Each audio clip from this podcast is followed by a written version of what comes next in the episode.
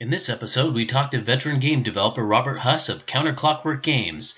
Then we talked to two dudes who are just trying to break into the business, David and Michael Matlock, who talk about their new game Congress, the board game. Roll the dice. Hey, nerds! It's Geeks of Cascadia. Geeks of Cascadia. Geeks of Cascadia.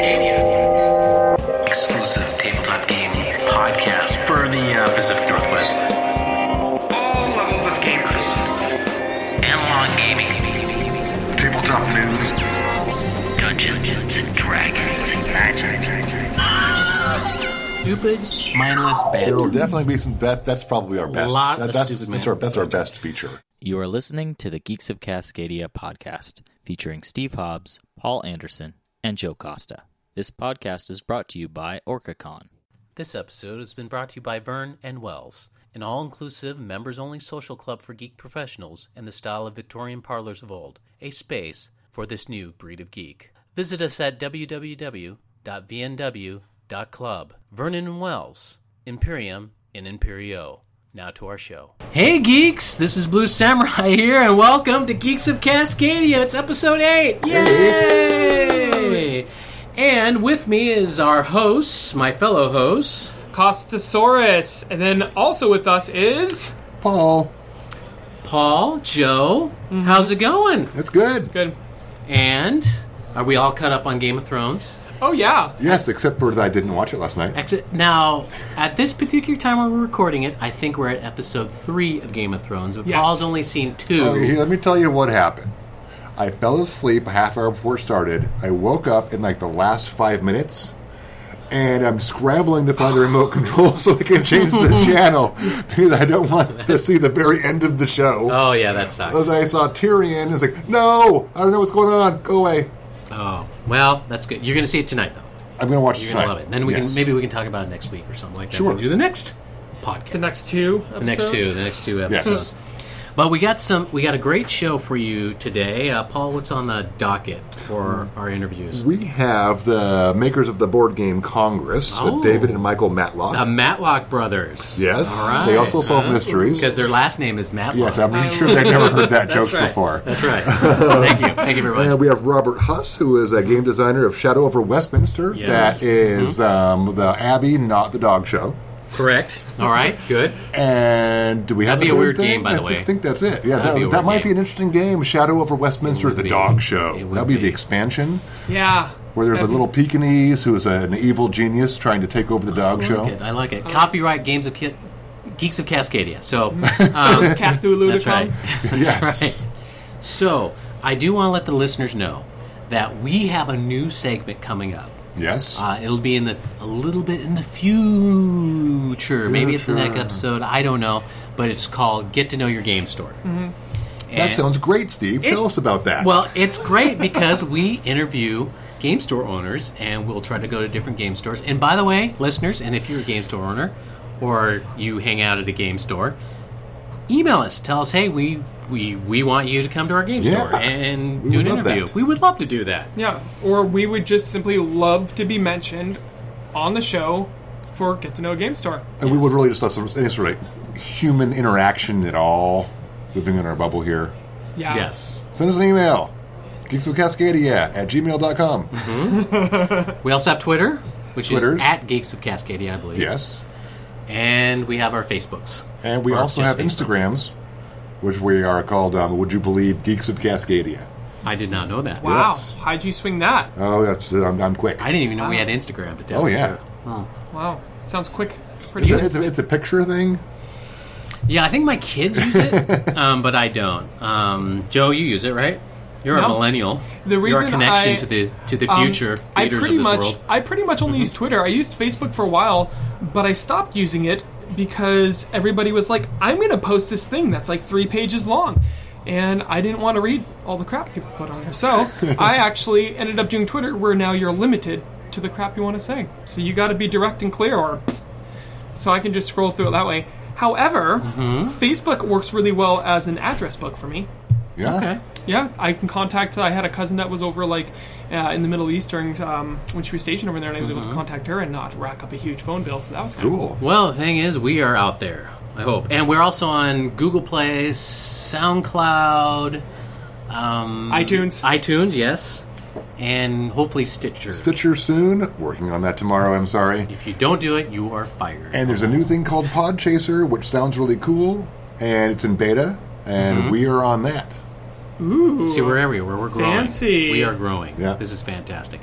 Um, also, listeners, if you'd like to meet us in person, we will be at Dragonflight, and we will be at OrcaCon as well. Uh-huh. And Steve's home address is three zero. And also, we will be at Gen Con, oh, okay.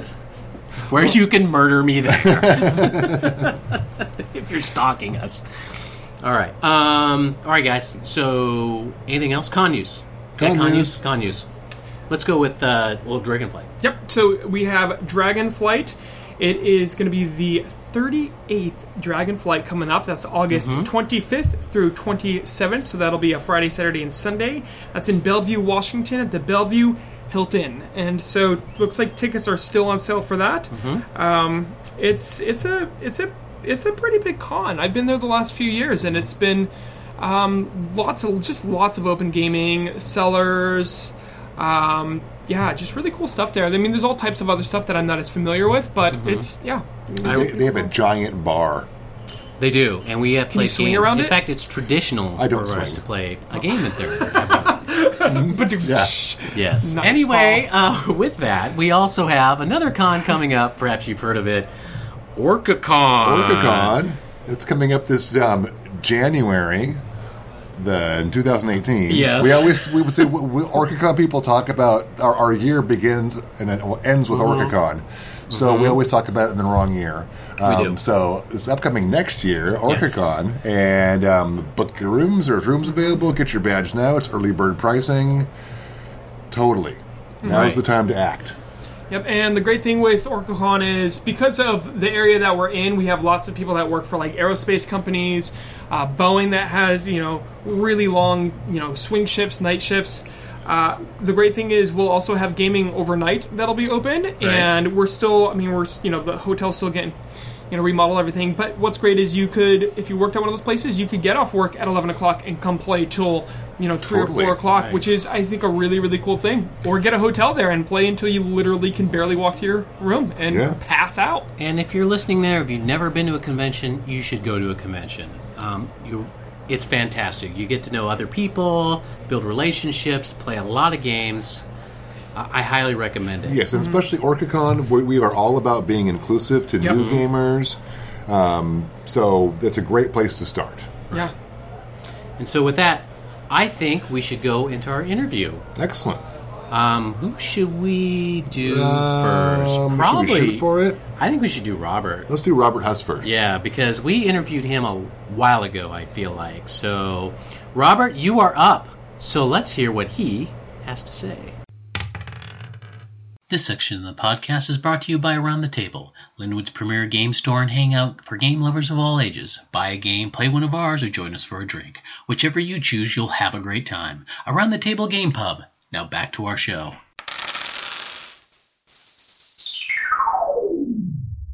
Hey nerds, we are here at Vernon Wells, and we're talking to our friend Robert Huss of Counter Clockwork Games. How's it going, Robert? Hey, it's going great. It's a pleasure to be here. Cool.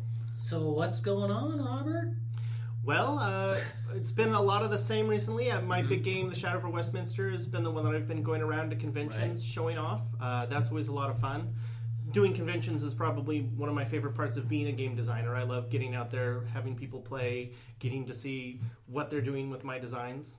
And then I've got a, a couple more that are in the works that are hopefully going to be coming out toward the end of this year or early next year, and just having fun as a game designer. And the first, the first game you did put out was Shadow, The first one I put out, there was a small run with my game Alien Labyrinth, Oh, okay. which is actually being reworked and is looking for a relaunch coming up pretty soon here as well. Oh, good. 'cause I was looking at that. It looks looks cool. It's fun. It's it's it was actually des- I originally designed it to be part of a there was a game crafter challenge that was going on. Okay. And they were looking for something where the board either was different every time you played or was randomized in some uh-huh. way. And so I came up with this this design of a spaceship where all of the rooms had a limited number of doors, but they could all be rotated. So Okay. you, you mm-hmm. change the paths through the ship as you go. and you're kind of running through the ship, exploring, trying to find these items and selling them off, trying to be the first one that goes home. And I did a small print run of that and took it to some local conventions, and people just loved it. Yeah. And I loved showing it off, and that's really the game that got me into game design. So you did not you didn't kickstart that one. No, I didn't okay. kickstart that one. Wow, that's that's pretty impressive. You you started the old fashioned way. Wow. Yeah. That, that, uh, luckily, Right. with the Game Crafter being a print on mm-hmm. demand, and they were they were I think they were running an Indiegogo campaign at the time where I backed them, and it got me where I could get the best bulk price no matter how many mm-hmm. copies I ordered. So I mm-hmm. only had to go in for hundred copies. Well, I could have gone for as many as I wanted, but I decided to go for hundred, and that gave me enough to go do a couple conventions. I as I was showing off at the first one I went to, I met the people who run the game room at San Diego Comic Con. They invited me to go in there. Mm-hmm. wow, I did, it just kept making connections, and people kept loving it, and I really loved showing it off. So that I decided it was something to pursue. You know, part of uh, game development is kind of a little bit of shoe leather, right? It's going out there working it, There's- being a salesman. There is a lot of that. That's as I said though. That is one of the things that I love is being at conventions and showing people the game. That's that's one of my favorite parts. Well, and a lot of people need to know the backgrounds of uh, our game developers. They didn't just all of a sudden now they're this world famous game developer, which we're going to put you in that category. a little bit of a stretch, but I'll go. take it. um, so tell us about your background. How did you get to where you're at? Uh, well, as far as game design goes, I've been designing games for as long as I can remember. Uh, when I was a little kid, I'm sure they weren't very good games, but I was always I graph paper was my best friend. I'd, I'd draw maps or make little cities and come up with games that people were playing, and that continued throughout all my life. Uh, as I I'm assuming that you loved playing like RPGs maybe back in the day Oh, when you were younger. definitely. What was your favorite? Oh, it's hard to say. I grew up in a small town, so we, we didn't. I didn't have. It was always my small group of friends, and we had access to whatever we found. Uh, we got a couple D and D books back in the day, and so Okay. that was one that we jumped into early on because it was what we had. But then we did a lot of just free form systems that we'd make up on our own to play. Oh, cool. All right. Um, and then uh, when I a few years back, I was teaching uh, English in Japan. I was actually working at a preschool in Japan as a teacher Wow. and uh, trying to teach English to kids, one of the ways that they really get engaged with it is if they can play a game. So I would make a lot of usually knockoff of, of popular games. I'd make them like a version of Guess Who or a version of Chutes and Ladders, but things that, that worked in English skills so that they got to play them and test them. And I'd make, make a couple designs of my own, and they enjoyed them, and, and they were pretty simple systems. But while I was making those, I'd end up with ideas for these other games that were a bit more fun, something more my style. And so I kind of kept them in the back of my head and didn't pursue them much until coming back to the U.S. Uh, I have more friends here who are who are board game enthusiasts and really into that. And so I was trying to design some games, and I ran across some sites where I could get things published in a, in a more professional manner without having to spend thousands of dollars. And that was with Alien Labyrinth, and I just dove right in, and I've been having fun since then. Wow. So, uh, how did you transition to the next game after that? Um, while I was actually showing that one off, I had the Shadow over Westminster in development. Uh, it didn't look like it does now, but it was it was it was it worked pretty much the same, and the theme was all designed. While I was showing it at that first convention I was at, it was Kingdom Con down in San Diego. Uh, I had it sitting on a back shelf, and some people came up and asked to play it, but I didn't have a rule book or anything at the time, so I told them after the floor closes, we could sit down and I'd teach it to them. So we sat and we played, and it's a cooperative game where you're, we were trying to prevent the end of the world from happening, and we just got we got crushed. we were done, and I was like, "Oh, well, there you go. That was the game." Right. And they said, "Well, you can't put it away. We need to play again. We need to win." Oh, okay. Well, okay, sure, we can set it up. We can play again. We won that time, and then they took the game the next day. They asked because they knew the rules, could they teach it to their friends and play? And they just kept taking it around and teaching other people and playing with it all weekend. That's and I was like, awesome. this seems to be uh, pretty. People seem to like this. And right around that time, uh, Cards Against Humanity started this uh, game design competition called the Tabletop Deathmatch. Um, And this this was the first year of it, and they put a call out for for game designs. And I decided, well, what the heck, I should at least submit. I waited until I, I didn't actually have a submission put together until I think 11 p.m. the night of the deadline. I, I oh. put it in real quick. Like to I, the I, point, yeah, to the dot right there. I had the ideas in my head, mm-hmm. but I hadn't typed them up and put them in. So I send it in. I give them a link to a website where they can see the pictures and a mm-hmm. video and stuff. And then the next day, I got the website and put up the pictures so that if they clicked on it, they'd actually have something to go see. Uh, and I was chosen. That game was picked up as one of the finalists. So 16 of us went and showed it to a, a bunch of gaming bigwigs in at Gen Con. Wow, this is like Shark Tank. Wow. Yeah, basically, it was like Shark Wow. Tank. They they were still kind of learning, figuring out what they were doing Uh-huh. that first year. So uh, it was a lot of on the fly. Okay, you're gonna have a 10 minute pitch in front of Uh-huh. these people, and then they're gonna play your game. Okay, they're not gonna get time to play your game, so it's all about Right. the pitch. And as I was sitting outside the room waiting to go in, they let me know, okay, you ready for your five minute pitch? And I'm like, I thought it was 10 minutes. Oh, we don't have enough time for that. Five minutes now. Oh, oh okay. Okay, Oh, let me do cut out? Yeah, let me throw out half of what I was planning to say, but not lose anything. But that was a great experience and mm-hmm. made more connections. Got to know a lot of people, and I think I think that's really what's kept me in was things like that that made those connections that that got me to find other game designers because I got to meet and hang out with all the other Sure. people who were in the, the competition, and the community really the community really holds me in. That's that's one of the best parts. A lot of people think that this is all you do. A lot of game developers actually have second jobs. Um, so how do you, do you? What do you do besides game development? And uh, how? I mean, how much time do you have to put into this? I And sometimes it's your own money, right? Yeah, I would I would love if this could be the thing that I was doing all the time, but as it is, it's a hobby where I'm usually breaking even, which is pretty good. I know a lot of people who don't quite make it that far. Um, but uh, full time, I actually after coming back from Japan, I went back to school.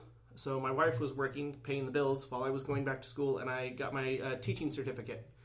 So then we moved up here to Washington, and now I'm teaching fourth grade. So that's my day job. And I have to say, Alright. as this was my first year as a fourth grade teacher, and things went really well. Well, you're sitting right next to Costosaurus here, who's also a first year teacher, right? No. No, second. Second year, yeah. I teach oh, Okay. first grade. Oh, great! but first year, first year at a public school that you're Second right? year. Second year public Last school. year was my first Oh year. wow, just times fly. Wow. holy cow. I did find out that a first year teacher does not have much in the way of free time. So No. game development definitely slowed down. Also, However, these fellas found out. However, it does give me a break in the summer. So now I've picked everything back up and I'm trying to run through and, and get, get some of my designs pushed along and ready to go before school starts up again. Nice, and um, that's yeah, that's awesome. That's really. I was going to start asking questions about work. Good, yeah, I'll do that. No, I can I can do that off the mic. So I'm not like what district, what school. Like I can do that off the mic, but um, but that's really awesome. And so yeah, the summers can be really helpful with that. And just it's because I mean, even my second year teaching, I get it. It's like. Like gosh, I've been going in at seven and coming out at seven, and then I'm like, I go home and I actually try to give some quality time to my wife, who that's her primary love language is quality time, and then I'm like, all right, time to go to bed. Yeah, yeah, t- time just flies by. So what's the elevator pitch for um, Shadow over Westminster? Uh, for that one, you're a group of secret agents like the Knights Templar, the Illuminati. You, you're, you've come together because you know that there's these signs that the end of the world is coming, but you don't know exactly what it is. So, first half of the game, you're trying to get to flip that card over, figure out what you're up against. Second half, you're trying to stop it.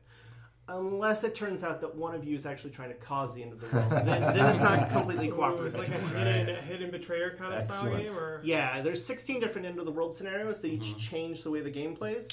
Um, but four of them involve one of the agents mm-hmm. being a traitor, and they're custom. Like the scenario is specifically built for that character, so it it works with the way that your character would be ah, playing anyway, so that they all play differently.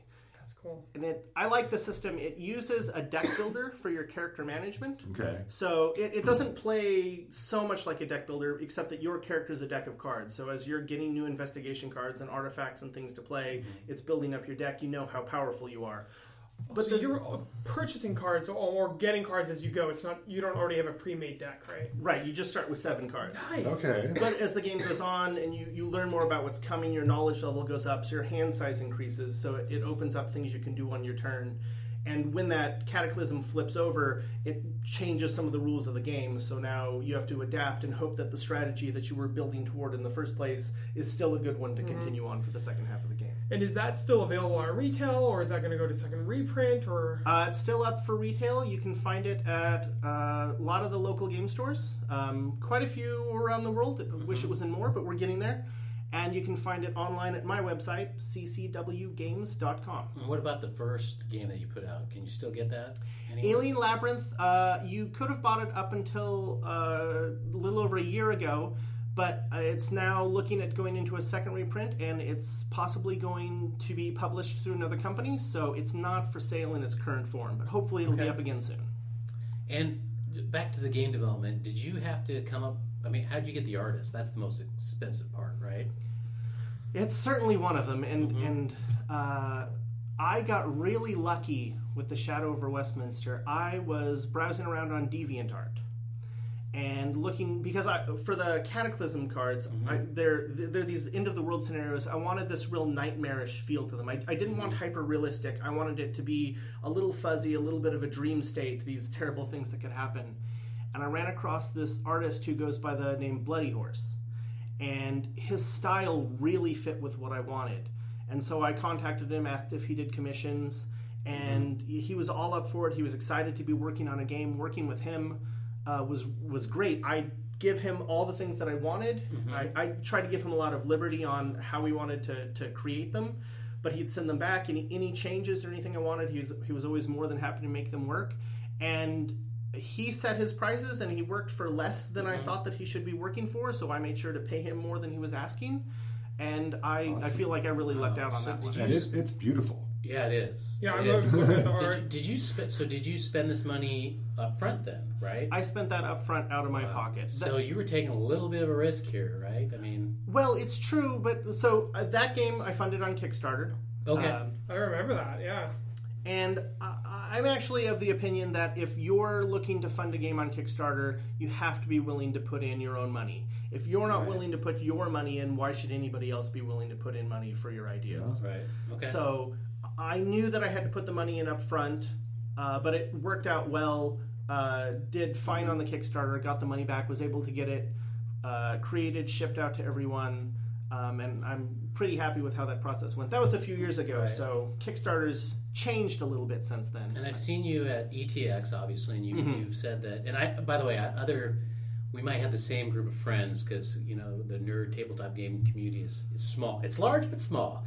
Um, you're you're everywhere at these uh, conventions, uh, I- selling your wares. So you're probably gone a lot, right? I love doing the conventions, and I try to make it to as many as I can. Although my wife would tell you that I go to too many of them, and I would tell you that it's difficult to not make it to more of them.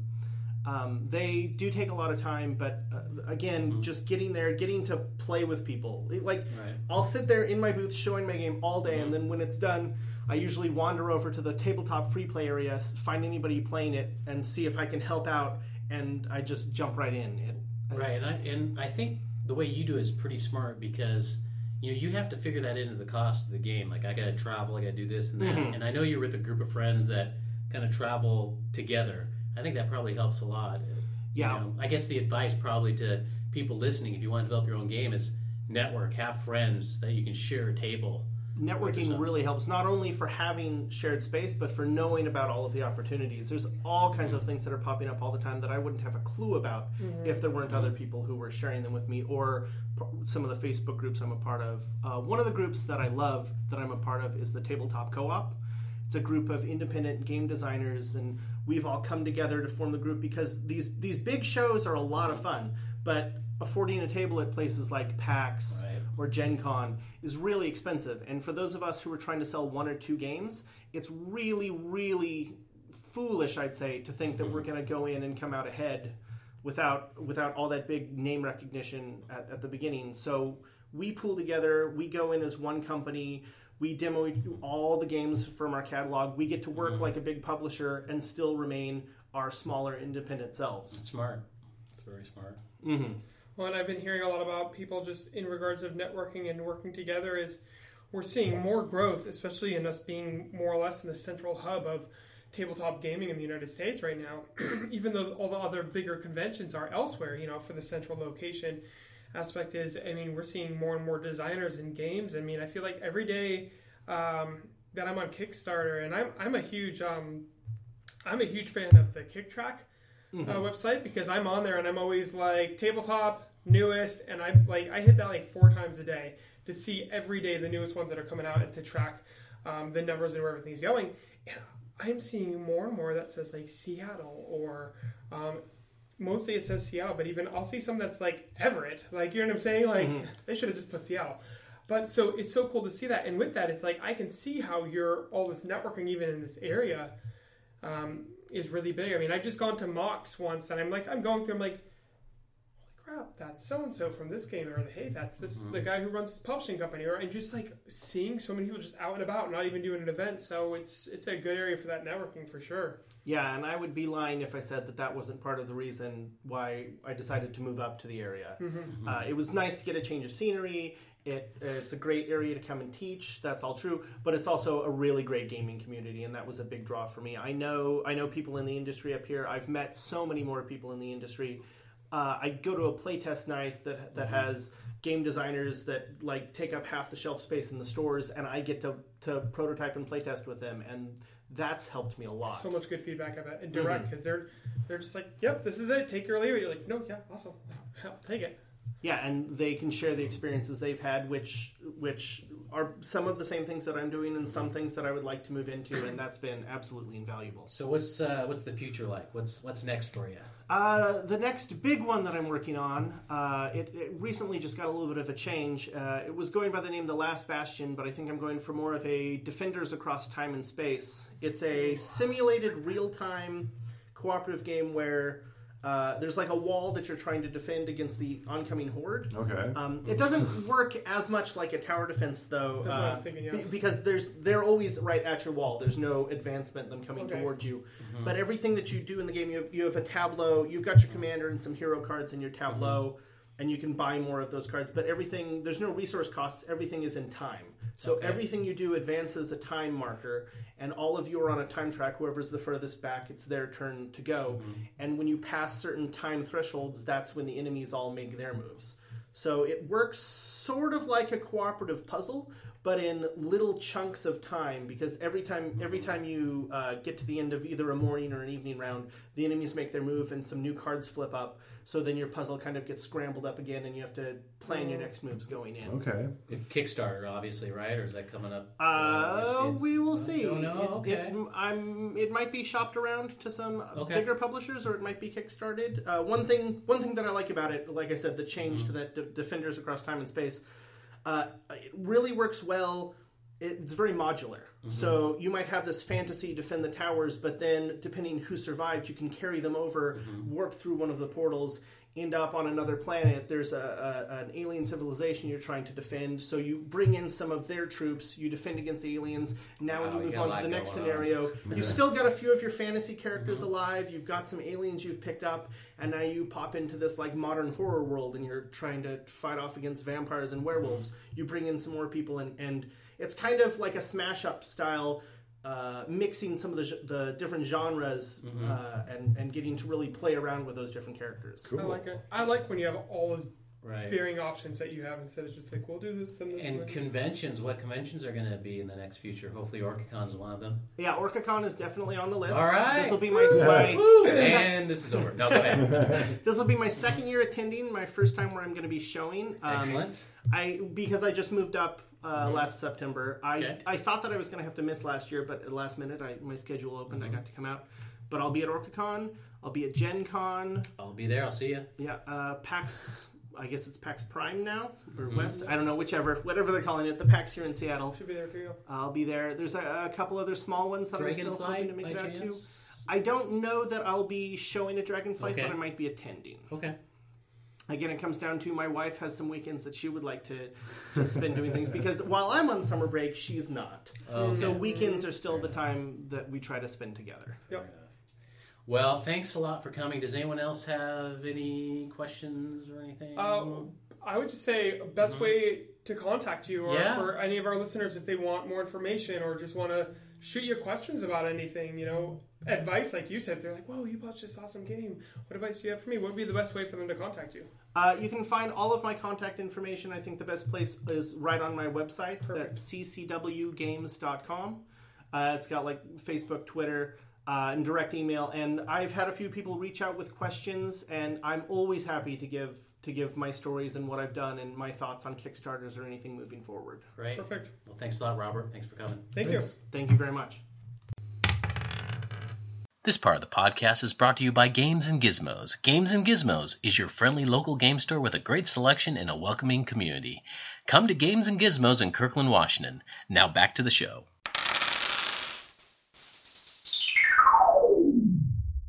Hey, that was really awesome talking with Robert Huss. Um, the fact that he put so much work into a game, and I mean, I remember when it was on Kickstarter and it being successfully funded, and just I'm I'm a sucker for a horror theme. It doesn't have to be Cthulhu, but I'm kind of a sucker for a horror themed game. Any Arkham game, anything around that. I just I love those. Do you like like Shadowhunter? Ever played it? Sh- I've heard a lot about it, but I've not fun played game. it. It's a fun game. How does one hunt shadows? Um, very One does not simply hunt shadows. right. Very. Right. Well, what I love is interviewing these these game developers. I mm-hmm. really Oh, yeah, enjoy it. I mean, they're really down to earth, and a lot. Again, I know I've said this a million times, but it's not like they're filthy rich or anything. These are people that have actual real jobs and are doing other things like developing games because they love it, and hopefully it catches fire and they do well. But the fact that they're schlepping and trying to sell their wares, I that's really enduring. It just shows how much they love what they're doing. And the fact that to get these games to be balanced mm-hmm. and fun and rules to make sense, they're literally doing hundreds of playthroughs themselves. Not just Yeah. like, you know, not just playtesters, but themselves have played their game probably to the point to where they're like, I'm sick of playing my game. Yeah, like I am imagine. done. Yeah. You know, and so I mean there's a l- so much time that just goes into that to really make sure that they're putting out the best product for players. Well, my hat's off to them, and I Mm-hmm. wish you well. I'm looking forward to your next uh, project. And with that, speaking of game developers, developers, I rolled I rolled a one on my speech. Um, we get the Matlock brothers. The Matlock brothers, makers of Congress. Yes. And uh, by the way, I'm 100% certain that if the three of us were to play this game, I would totally win this game because I have the most experience at this sort of thing. I Oh, believe yeah. you do. I believe you do. Well, and the I was, fact, I was ASB vice president well, in high school. you were. I voted for you, by the way. Thank you very much. I did. I did. I wish you'd return the favor. Anyway, um, one thing that's really exciting about this particular developer is they actually ha- the game hasn't come out yet. A lot of the developers that we have talked to on this podcast have already kind of established themselves by having a game already out. Like Nick Sabicki, Alex Jurabik. When we talk to them, their game has already been financed and it's out there. But the Matlock brothers, they're just starting, so it's kind of exciting seeing it how they and it looks this. done. Yeah. It does, yeah. It's, it's great. I love the art. Well, they've already they've already um, commissioned their art out. They already Mm-hmm. got all that done. It does. You're absolutely right, Paul. It looks like a completed product. Mm-hmm. So if they put that, depending on how they do it, if they crowdfund it like Kickstarter, Right. um, those are the pages, the Kickstarters I look at. Is if you have at least some of the art in it put together, that's the one I'll take the time to look through. So I'm really excited for them. It wouldn't surprise me if they showed up at uh, Dragonflight and OrcaCon, just trying to trying to get their game out there, play test it. What's amazing is like they haven't they haven't put on Kickstarter yet. They're talking about maybe doing that um, in the future, but not quite yet because they just they want to get this game right. Yeah. and I like the fact Totally. that they're taking their time with this. And the moment that this is available for me to throw money at, I will be doing that. Yes, maybe we can get them to sign it, Oh, yeah. and they'll be famous, and we'll get the name drop. They have Yes. are they going to write the Matlock Bros? They could. They make they it into a could. video Or game maybe it's just when they David throw and Michael fireballs? Matlock. They're I the don't next know. Parker brothers. Oh, Oh. that'd be kind of cool. That would be like cool. it. Well, you know what? Let's find out what they have to say.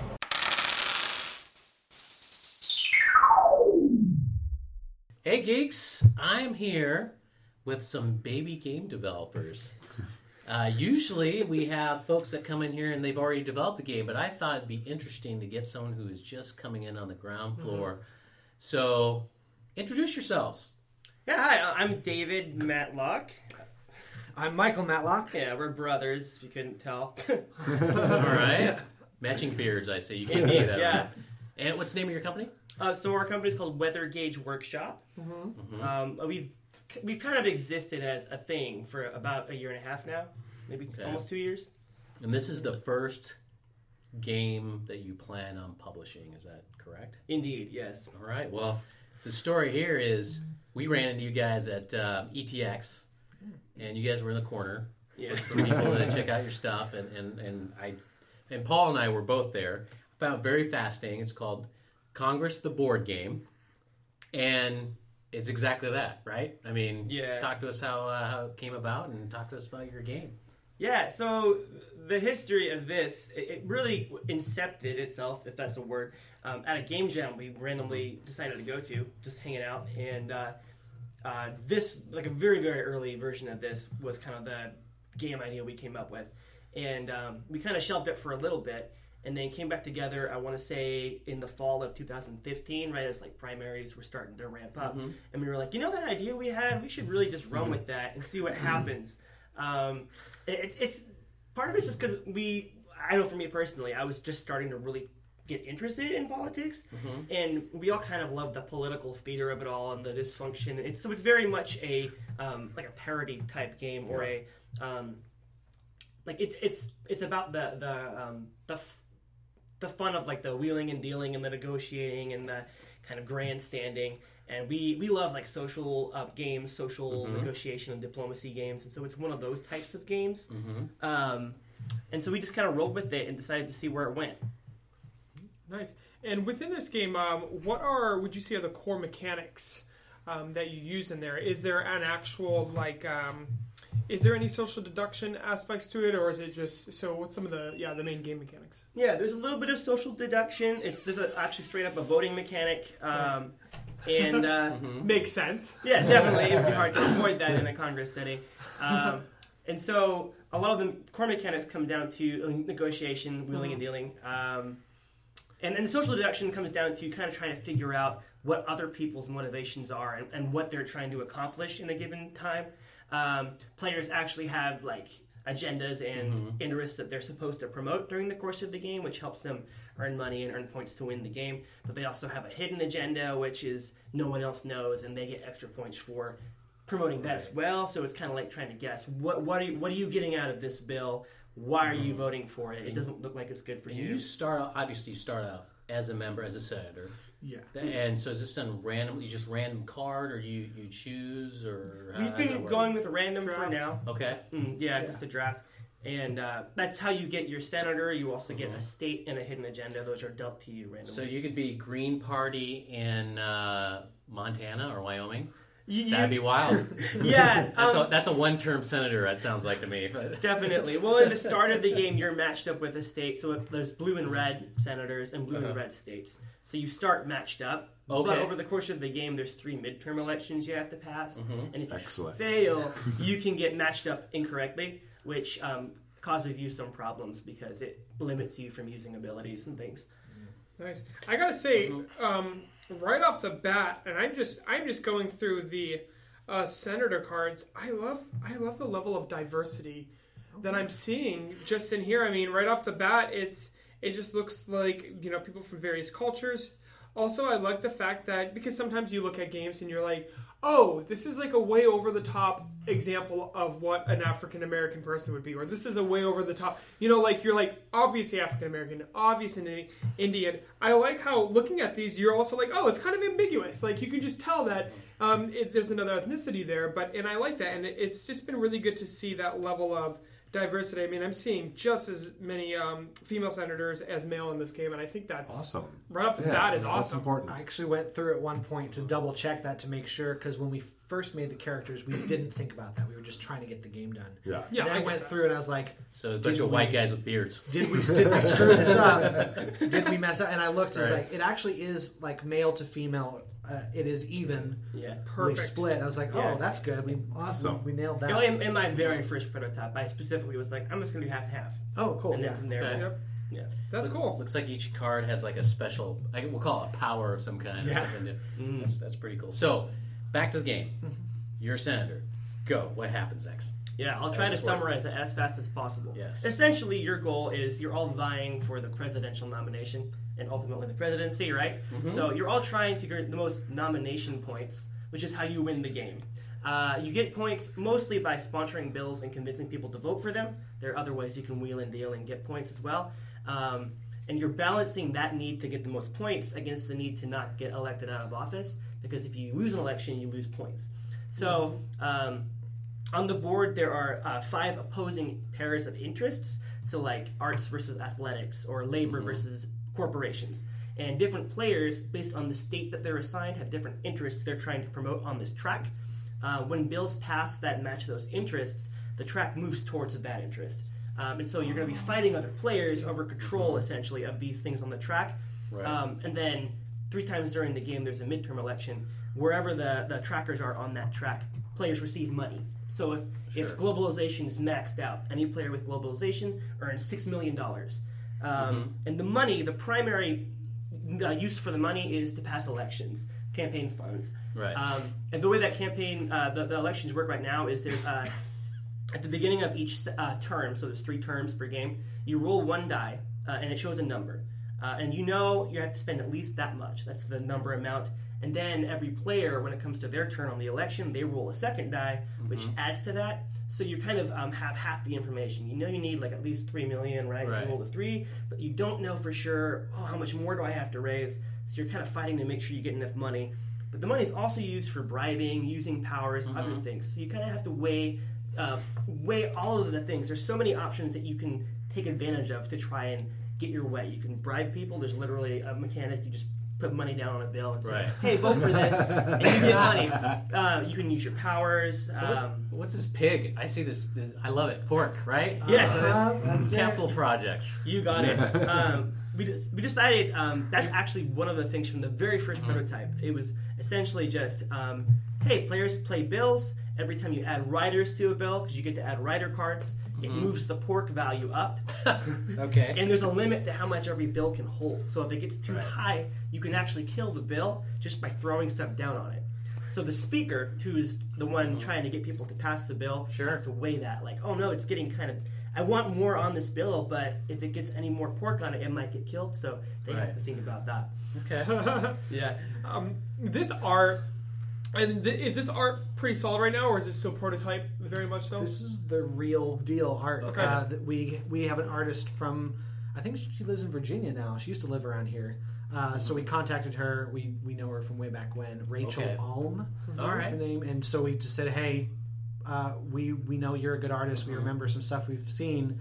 Do you want to do a board game? And she's actually told us that's on my bucket list. Oh wow. so we okay. said, then Wow. we're going to do this. Yeah, Awesome. because art is probably one of the most expensive things when you do game development. And if you have a friend or something that helps you out, Yeah. reduce the cost, that's huge. Indeed. We were really fortunate, and we're really happy with the art. It's Um, still good. Um, I'm looking at the hidden agenda card. I was just laughing a little earlier. Um, so I know listeners, I know you can't hear this, but on the hidden agenda card, They can hear it. They just can't see they it. uh, maybe I need some more coffee, or shouldn't have had that many tacos.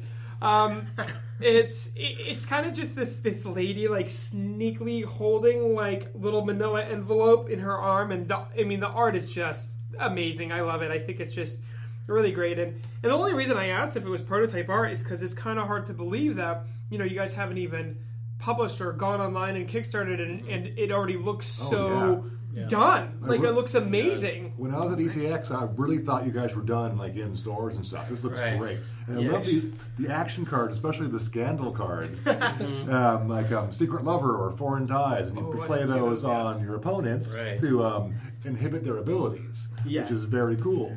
Yeah. We, we wanted to like play with all of the again I used the term political theater earlier because I feel like a lot of people maybe aren't invested in politics themselves but they kind of like watching politics unfold almost like a drama or a I don't know. sports Politics Yes. bore me, but yeah. yeah, yeah, yeah. Um, but we kind of wanted to capture that feel. You know, we Right. didn't want to like this isn't a like one to one. Like this is Mm-hmm. how politics work. We wanted to give players the opportunity to kind of get to play Mm-hmm. those characters. You know. So I want to I want to switch. We kind of got the uh, how the game is going, which sounds very interesting. Let's talk about your guys' journey to try to get this thing published. Mm-hmm. So, Oh wow. so you got together, This is deep. had a couple of beers. You went, hey, I got a game idea called Congress, the board game. You set some rules down on paper. So, what came next after that? So um, at the time we decided let's let's do this game. Literally, we were we were hanging out on Thanksgiving Day, and we were like, we had this idea, and let's just throw together some cards. I took some playing cards and drew on them, uh, and we just tested out like the base base idea, and we liked it. So I actually took the next couple days. I chunked out a prototype as fast as I could, just kind of tested it on my own. Really liked it, and so we just. Um, it's been a process of just So, when did you bring your brother in? in, uh, um, well near the beginning. in the beginning? Yeah, we- we're all part of the same team, but David is the brainchild, the guy that originally made it. Uh, I came in like with balancing stuff and and You're the, are you the older brother or younger brother? I'm older. You're older. yeah. So okay, are you using that? You pulling rank on him? no. Okay. all the time. All right. Yeah. Um, older and wiser.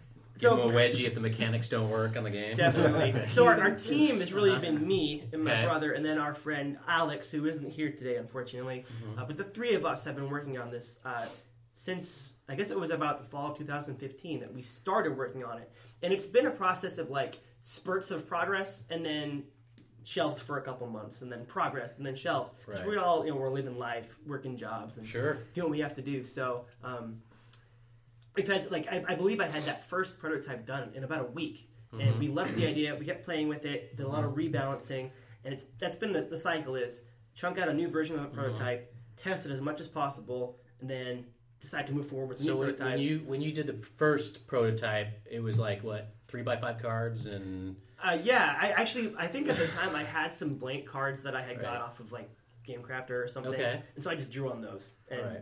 It was all hand drawn, just Mm-hmm. like I wrote it all out, killed my wrist writing all the cards. Um, uh, but yeah, the, the initial version of the game was very bare bones, very you know. and then you guys at some point decided, all right, we're through kind of testing. Now we need to actually create a professional looking game. How did you do that? Where did you go to do that? And uh, you don't have to talk about how much money you spent, but obviously this is uh, your own money. I mean, people need to realize if you're going to do game development, you're going to put some skin in the game, and I'm sure you guys did that. For so sure. yeah, could talk about that. Sure. Um, with the the the project, I guess there were times when we would try contacting people, but I feel like our latest push started at the beginning of this year, uh, so January ish, when we were like, "All right, let's see if we can make this a reality." Mm-hmm. And we'll push forward with whatever we know how to do. So we know we have all of the game mechanics made. So we need some kind of prototype. So we went to Game Crafter, and there's other places like that. Say we need to have something that looks professional, mm-hmm. and then we need to have professional art. So that was our first step. Was like let's mm-hmm. make sure all the pieces are there, Yeah. and then Well, actually, jumping back before that, the reason we sure, decided to go with this type of prototype with professional art Mm-hmm. uh, was because initially our thought was, let's see if we can pitch the game to publishers. We don't know what we're doing. We have no idea how to manufacture. Let's just go the old route of emailing publishers, trying to meet publishers. And so um, that at that point, we just had like a really basic version of the game. Didn't didn't really work. You got. Did, did you actually sit down with any or? Um, not directly. I, I believe we had like some people say, "Oh, I know somebody at this publisher. You should email them," and things like that. And we tried that, and went to their homes, got restraining orders. something like that. I believe we actually got responses from all the publishers we emailed, but uh, on the one hand, I got a response from Mm-hmm. from one company like two days later. I got one like five months later from Mm-hmm. a different company. So it's kind of like yeah. you have to know that publishers aren't going to just immediately respond if Sure. you email them. Um, and so at that point, we thought to ourselves like. Okay, we might, you know, maybe we'll land a deal with somebody somehow, Mm-hmm. but we're gonna plan on having to do it ourselves. okay, And um, so that's the best revenge, man. definitely, Success. All right. yeah, and then as far as doing the final art, um, we were looking into crowdfunding options, and especially Kickstarter, which may be the way we end up doing this. And um, for, in our research, we noticed that the games that were getting funded were the ones that looked the most complete, Okay. the ones that had complete art. I'd So, with that. So we didn't want to um, just be like, "Here's our game with like not very well drawn, like hand drawn cards." It's a great idea, guys. Give us money. Uh, we decided we really would have to invest up front before we even come to the point of asking for money. And so it has been expensive, but we're really happy with the product now, and we know that if we were to put this on Kickstarter, at least people would be like, "This looks professional. This looks like a good Right. game." Either one of you married or have family? No, No. Okay, so you didn't have to go through. Hey, honey, I'm gonna put a, our kids' college fund in this. Is that okay? You don't have to worry about that at we all. didn't That's have to. No, okay. We're both single. Yeah. We're both Yeah. we're putting in our own money. What are you doing in the basement for so long? It's more, Move along. yeah, it's more worrying what our parents think about our life choices. Oh yeah.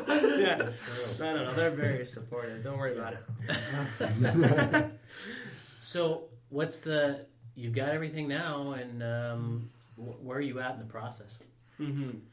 Um, but like I said, we're looking to crowdfund in the future. We're still kind of nailing down our actual production pipeline, figuring out, um, like, okay, who is the manufacturer ultimately we'd be going through? Are we going to be trying to go through a couple? So that's where we're at in the production process. In the meantime, we just want to get as many people seeing the game, hearing about the game, and trying the game. So um, we're trying to go to as many conventions in the area as we can. We were at ETX earlier.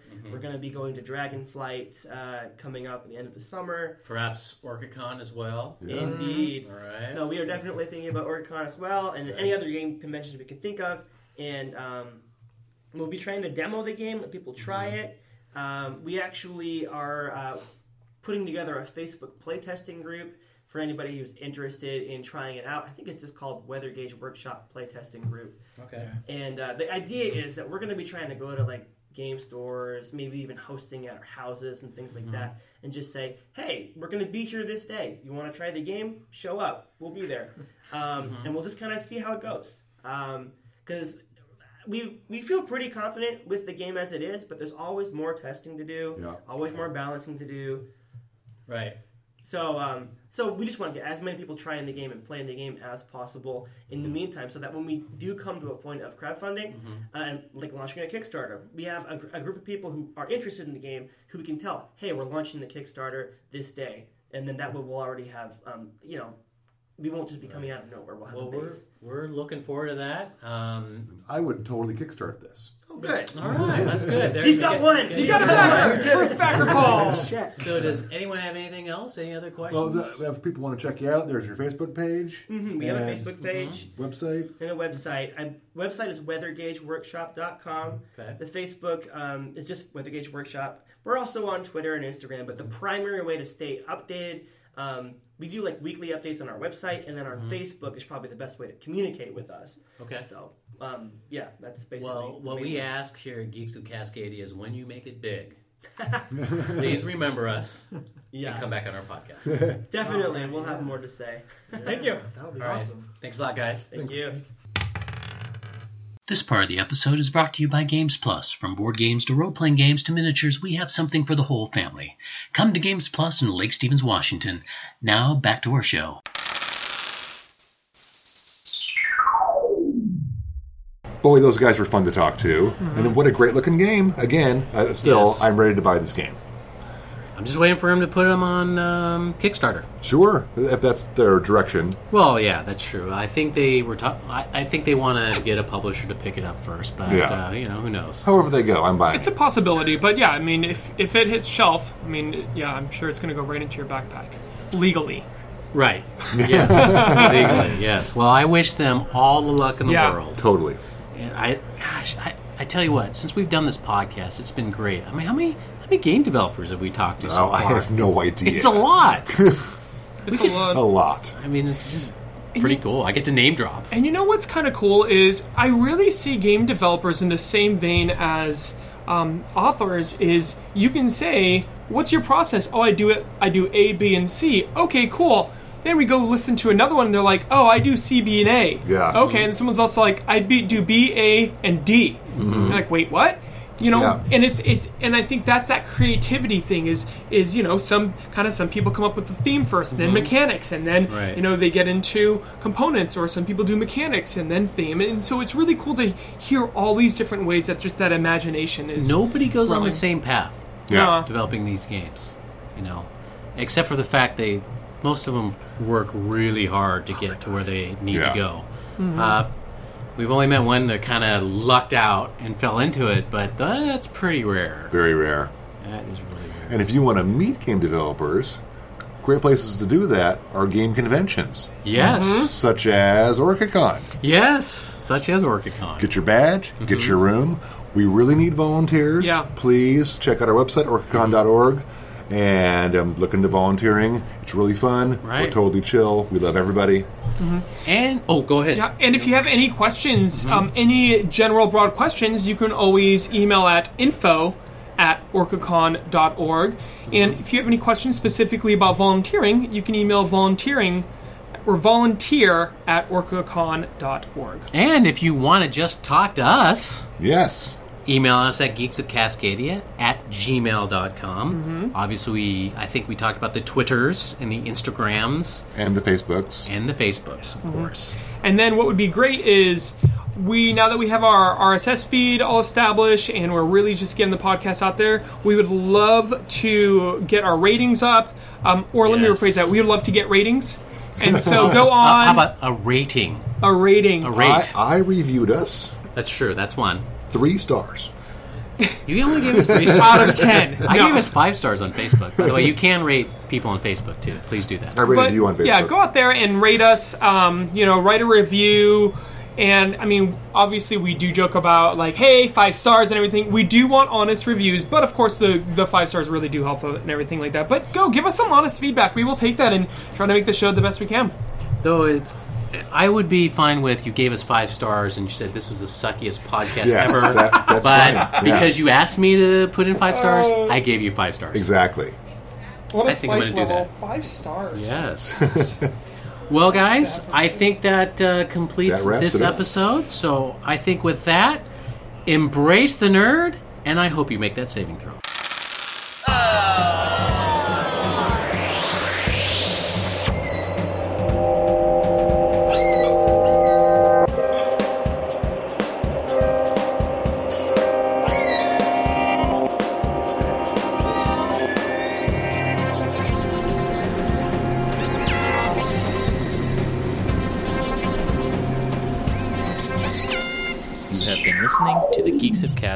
Podcast, featuring Steve Hobbs, Paul Anderson, and Joe Costa.